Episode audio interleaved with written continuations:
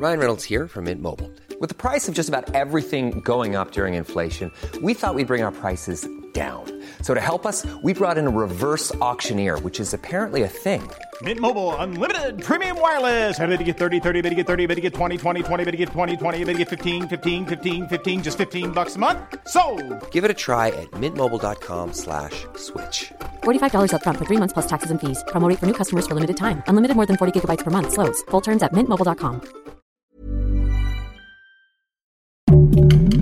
Heraldo Podcast, un lugar para tus oídos. Ya vimos Venom Let There Be Carnage y por supuesto que tenemos que hablar de eso y va a estar con nosotros Jesús Chavarría. Y aguas, porque tenemos spoilers si no han visto Venom o si no han visto What If, entonces ya están avisados. Si se spoilean es su culpa.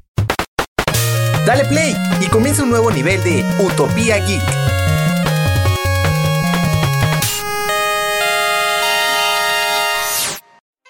Bienvenidos a un nuevo nivel de Utopía Geek. Yo sé que ya lo saben, no podía ser de otra manera. Hoy tenemos que hablar de la película de Venom.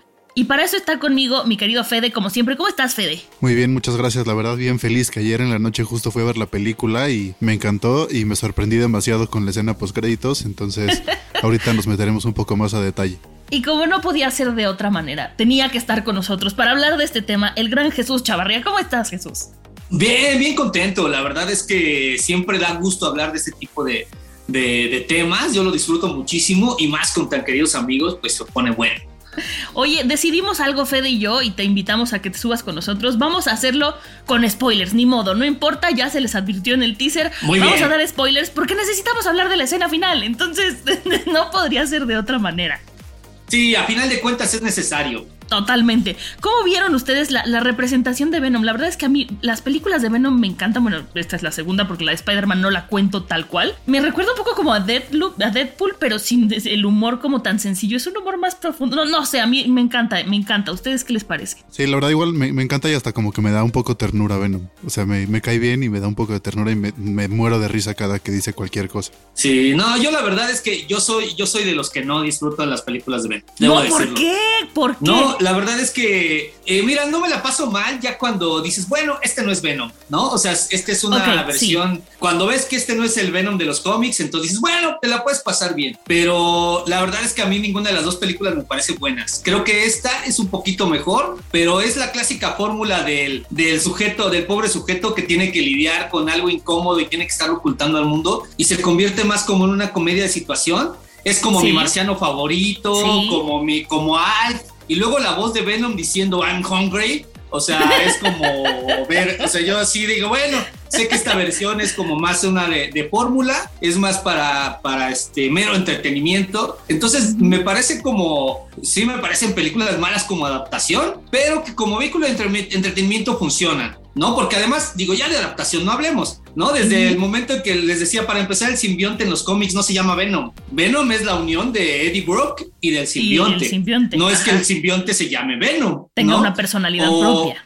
Exacto, es, es esa parte. Y además, pues obviamente al no estar Spider-Man, pues el conflicto que tienen ellos, porque Eddie Brook odia a Spider-Man y el simbionte odia a Peter Parker. Y eso es lo que los une, ¿no? Ese es el vínculo, pues aquí es un vínculo más como de que es compatible a nivel orgánico, pero me parece que las han hecho funcionar y las hacen lejos de, de, si uno no las ve como una adaptación, las hacen bastante entretenidas, bastante divertidas, ¿no? Entonces, pero yo sí soy de los que no, no me hacen muy feliz las películas, aunque cuando estás ahí de verdad no te la pasas mal. O sea, me parece que no te la pasas mal. O sea, te pasa como me pasa a mí de repente con las nuevas de Star Wars, que no soy hater, pero digo, ok, como producto funcionan, como historia de Star Wars, mejor no hablemos. Sí, que, que te dan ganas de que no fueran canon. Exacto, dan ganas de que no fueran canon, pero esa última escena post créditos, esa sí nos gusta que sea canon. Bueno, ah, a mí. claro.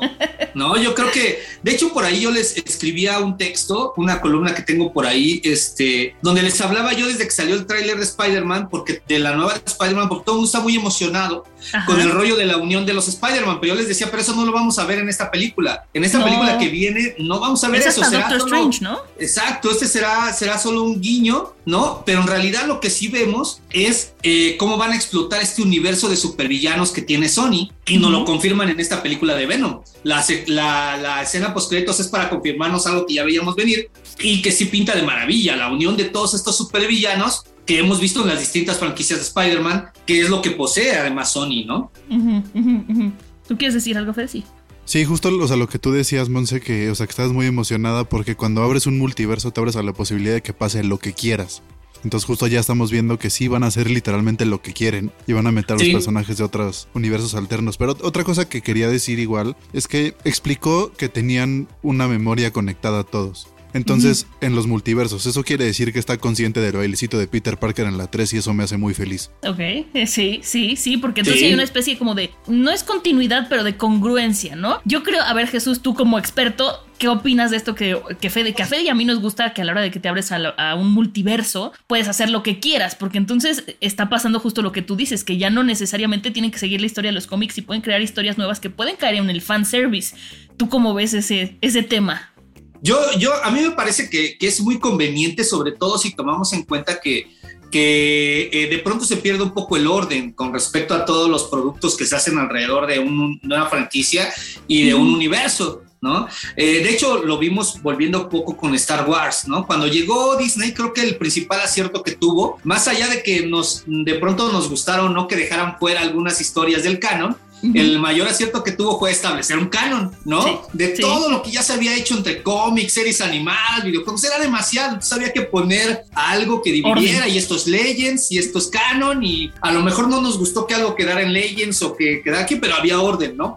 Entonces creo que ahorita Marvel, si lo empezamos a ver como lo está haciendo con, con las series animadas, ¿no? Lo que pasó con Warif, con las series live action, con las películas, pues su siguiente fase en realidad es el, es el multiverso, ¿no? Esta, esta enorme cantidad de, de, conceptos que van ahí a confluir, pero había que tener cierto orden. Y creo que esto que mencionan es parte de, de, lo que va a permitir que funcione. A mí me parece que por eso es que es bastante prometedor y emocionante, porque si la fase, lo que fueron las otras fases, el gran evento final fue Endgame, ¿no? Infinity Wars, Aquí lo que va, ese era, ese era, el gran evento en realidad. Ese y la unión de Avengers fueron sus dos grandes eventos, ¿no? La primera vez que se juntaron y esos dos.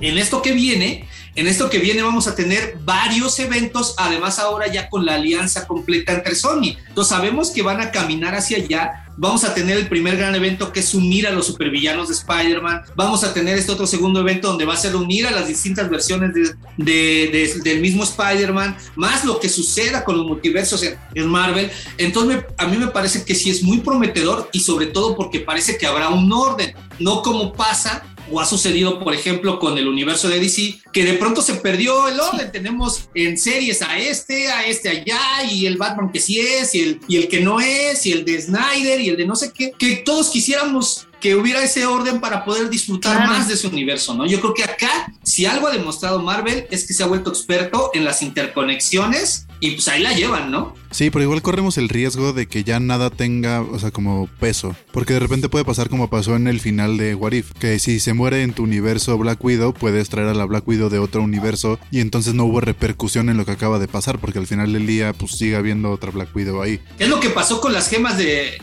del, universo en Loki. De poder, ¿no? En Loki parecía que ya no importaban, pero de pronto siempre sí importan y andan como en eso. Pero bueno, es que en Warif nos aplicaron la de Ricky Morty. ¿No? De, bueno, este, nos vamos al otro universo donde nos morimos y ahí ya somos nosotros otra vez. Pero creo que, que te da, si es así de estructurado como lo están haciendo, sí puede funcionar.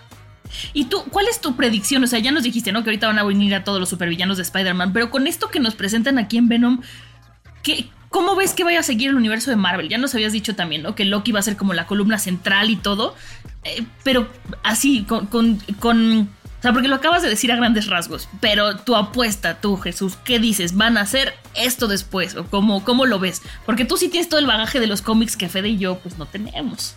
Ah, no, bueno, yo lo que lo que creo es, sí es básicamente, pues ahorita como lo que explicaba, ¿no? Eh, yo creo que, que, lo que procede, obviamente vamos a ver eh, que se abra la puerta a unir a los supervillanos de Spider-Man, porque ese es el universo que va a explotar Sony. Y más allá de lo que podamos decir ya más puristas con relación como adaptación, como lo que yo decía con Venom Carnage y demás, lo cierto es que la franquicia le está funcionando. Entonces, eh, va, ellos van a establecer este universo alrededor de los supervillanos que después van a terminar desembocando en la unión de los Spider Spider-Man, porque pues, recordemos que, que, se viene Morbius, ¿no? Esa la vamos a tener en enero, que se viene Craven, ¿no? Que, que, se vienen estas, estas producciones, entonces primero van con los supervillanos de Spider-Man, luego se lanzan con, con el gran evento que es unir a los Spider-Mans, que me parece que sería el equivalente a Infinity War y Endgame, ¿eh? O sea, yo creo que sería otro evento sin preceder, porque si Endgame y Infinity War unió a esa enorme cantidad de personajes en pantalla, lo hizo en dos partes y creó ese hype enorme, eh, creo que, que, que, el, y que ese, ese evento solo es comparable con lo que quiso ser Batman contra Superman, que no, no terminó siendo como una decepción en muchos sentidos, pero ese es el otro gran evento, definitivamente. Y no había habido otro al nivel hasta que llegó Infinity War y Endgame, ¿no? Este, y bueno, ahora el que sigue es el de los supervillanos. Nos vamos al de unir a los Spider-Mans que a final de cuentas ese va a ser otro evento sin precedentes porque nunca habían juntado distintas versiones de un superhéroe a nivel cinematográfico y que además estaban establecidas antes, porque no es el rollo de que te inventamos al vamos a escoger a tal actor para que haga tal Spider, no, no, no, ya sabía, ya habíamos visto a Andrew Garfield, ya habíamos visto a Tobey Maguire completamente armados ahora Tom Holland, ahora los juntamos, eso es algo que no se había sucedido. Y después, obviamente, viene la explosión de los multiversos en el, ya en el universo Marvel Disney, porque el otro es, digamos, Marvel Sony Disney, en el universo Marvel Sony, pero además, obviamente, lo que yo creo que a lo que sigue si es que en el camino vamos a tener la integración de X-Men y de Fantastic Four, me parece que What If no es gratuito que apareciera de Watcher, que es un personaje que debutó en los cómics, eh, eh, estuvo íntimamente relacionado con Fantastic Four, ¿no? Y obviamente vamos a caminar hacia que ya por, mí, por fin culminen con Invasión Secreta y tal vez Guerras Secretas, puede ser, ¿no? Yo creo que sería por ahí el rollo. Me gusta mucho cómo pintas nuestro multiverso. Sí, se ve muy bueno. se ve bueno. Deberían hacer el, el, el Chavarriaverse, así como está el Filoniverse de Star Wars. Sabes, por ejemplo, yo hace como, ah, eso debe tener como seis años más, en un programa, yo cuando salió la de Flash, mm. este, la nueva, bueno, la última, el último Flash, yo les decía, eh, le, digo, le dije a Stevie, ¿no? Le digo, oye, yo creo que, lo dije en un programa, le digo, yo creo que aquí es el momento ideal para que metan a Mark Hamill y, recuperar su villano que tenía en la serie de los ochentas con John Wesley Shipp. ¿No? Y al año sucedió y le digo, ves, Stevie, me están espiando. Ojalá y copien más ideas. No, sí, la verdad es que muchas veces los fans tenemos ideas que eh, sentimos que no van a pasar. O por ejemplo, a mí me pasa con esta Spider-Man lo mismo que decías que pasó con Infinity War, ¿no? Que una parte que no debería pasar me dice, son muchos actores, es mucho presupuesto, son muchas estrellas, no creo que lo hagan, ¿no? Y lo hacen. Y entonces eso sorprende mucho. Y ahorita, como tú muy bien decías, ya no solamente es eh, Marvel, ya es Marvel, Disney, Sony. Entonces, claro que tienen presupuesto para armar una cosa campal impresionante y juntar a todos los actores que tenemos. Y que lo van a recuperar en un fin de semana, dos fines de semana, o sea, creo que ya estamos, en, ya vamos mucho más allá de lo que podamos pensar nosotros de presupuestos, que siento que ya es un pensamiento arcaico, que al menos tengo yo, porque ahorita ya van con todo porque saben que lo van a recuperar. Está más que establecido, ¿no? Yo creo que ya sabemos que, que, esa apuesta, para ellos es apuesta segura, incluso por encima de lo que, de las incertidumbres de la pandemia. Claro. Porque si alguien puede soportar estos estrenos simultáneos, son las producciones de Disney Marvel, ¿no? O sea, lo pueden soportar y sin problemas y a veces les irá, muy bien, a veces no tan bien, pero puede funcionar, ¿no? Ahora, la verdad es que en el caso de, de lo que pasa con Sony, creo que, que, aprendieron bien la lección, ¿no? O sea, si algo, pasó, algo hizo bien Marvel, más allá de que sus películas sean buenas o malas, que eso se puede discutir aparte, si algo hizo bien Marvel es que se tomó su tiempo para, para planear las cosas. Y yo creo que Sony lo está haciendo igual, se está tomando su tiempo. Tenemos, ¿de cuánto pasó de Venom a Venom Carnage liberado? Muchísimo, muchísimo. Y, y, y, ahorita lo que viene con Morbius, o sea, se han tomado su tiempo. En realidad la alianza con Marvel, por supuesto, que les beneficia porque les prestan a un Doctor Strange, que es el que les va a venir a abrir el multiverso, ¿no? Y, se pueden clavar por ahí.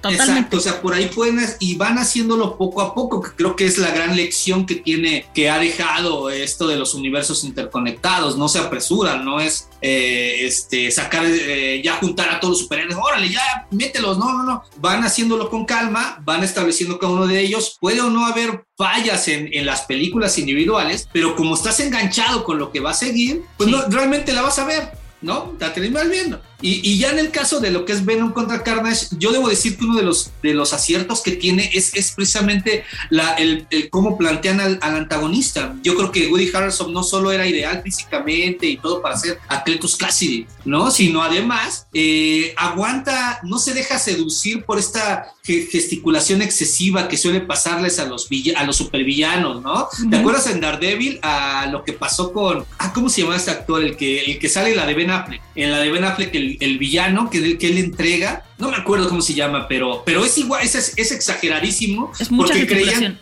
que era jugar con esto y dices, no, tampoco te, te golosines. Yo creo que Woody Harrelson no lo hace se mantiene ahí y además da pie para excelentes referencias a lo que fue su personaje en Asesinos por Naturaleza, ¿no? A mí, eh, esto que dices ahorita, a mí me, van a odiar todos, pero ni modo. A mí me pasa un poco con Harley Quinn, que de repente siento que es tan grande lo que está haciendo, que entiendo que está en su mundo y todo, pero a mí me saca un poco. Entonces sí, sí, sí, sí entiendo totalmente lo que dices, pero ibas a decir algo más, perdóname. Sí, o sea, que, que él, él, él, es de los actores que lo entiendes como en su momento era Jack Nicholson. Lo veías en muchas películas de loco, ¿no? pero eran distintos locos.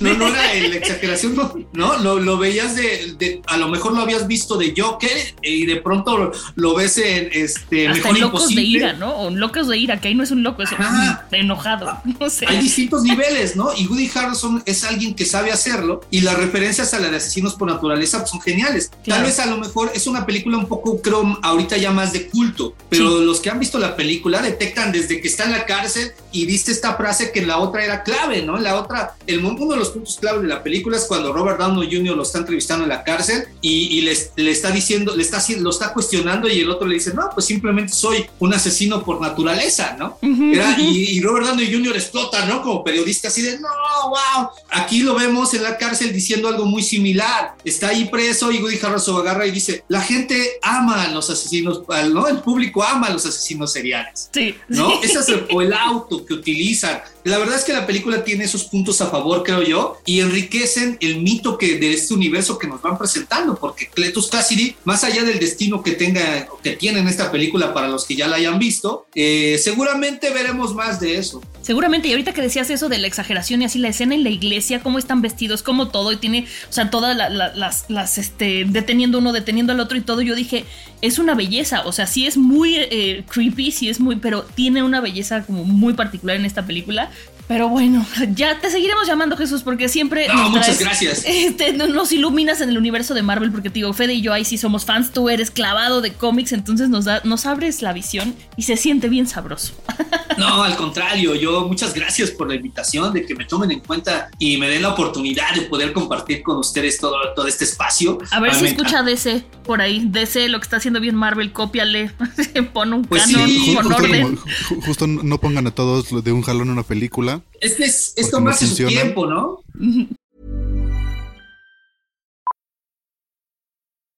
Millions of people have lost weight with personalized plans from Noom, like Evan, who can't stand salads and still lost 50 pounds.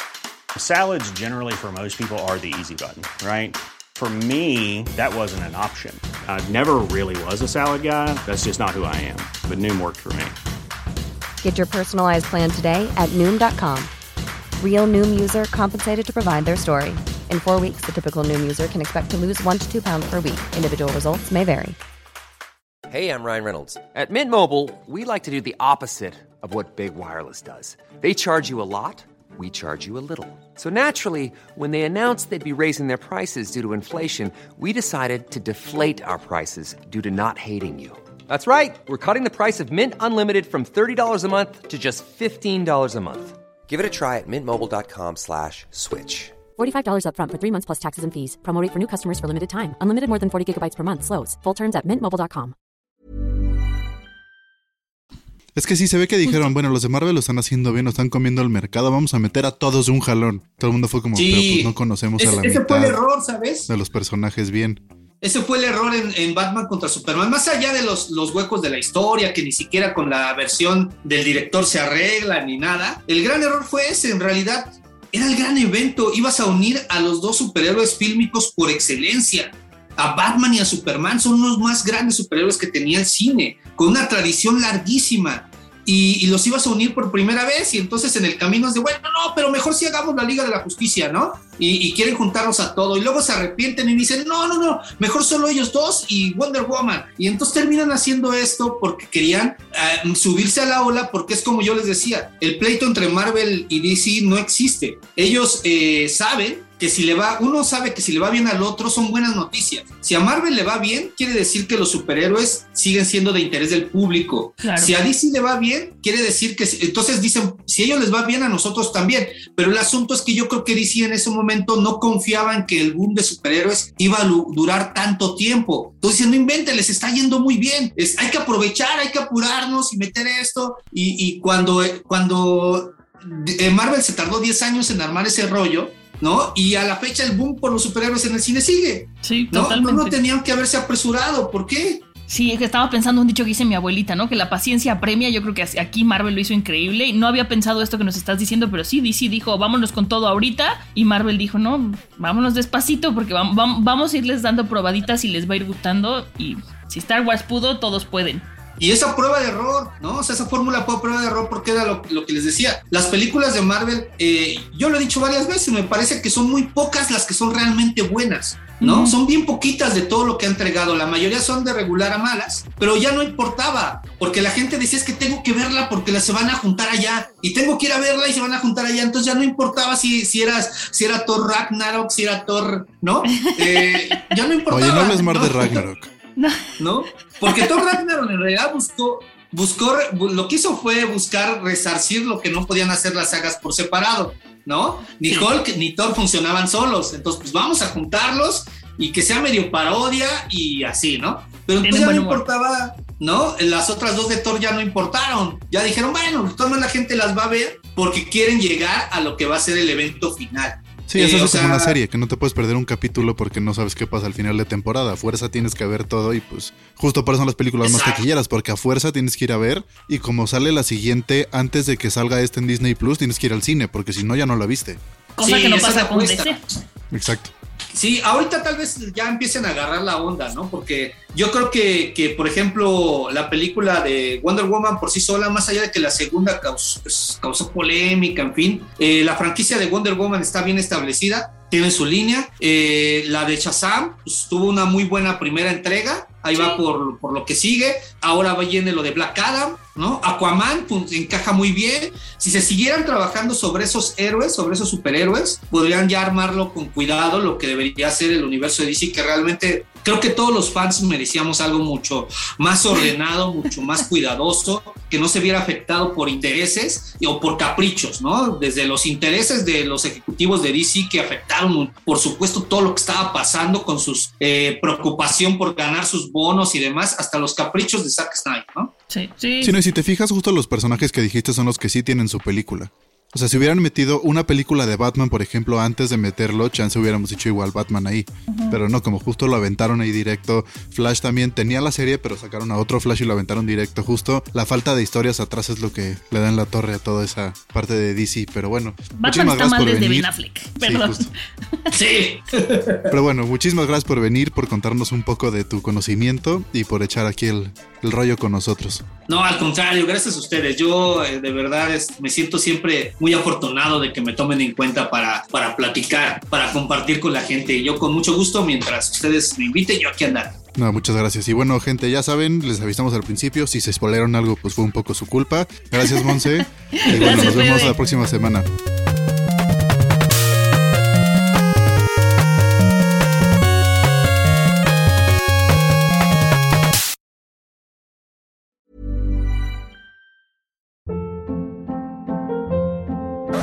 Hold up. What was that? Boring. No flavor. That was as bad as those leftovers you ate all week. Kiki Palmer here, and it's time to say hello to something fresh and guilt-free. Hello Fresh. Jazz up dinner with pecan-crusted chicken or garlic butter shrimp scampi. Now that's music to my mouth. Hello Fresh. Let's get this dinner party started. Discover all the delicious possibilities at hellofresh.com.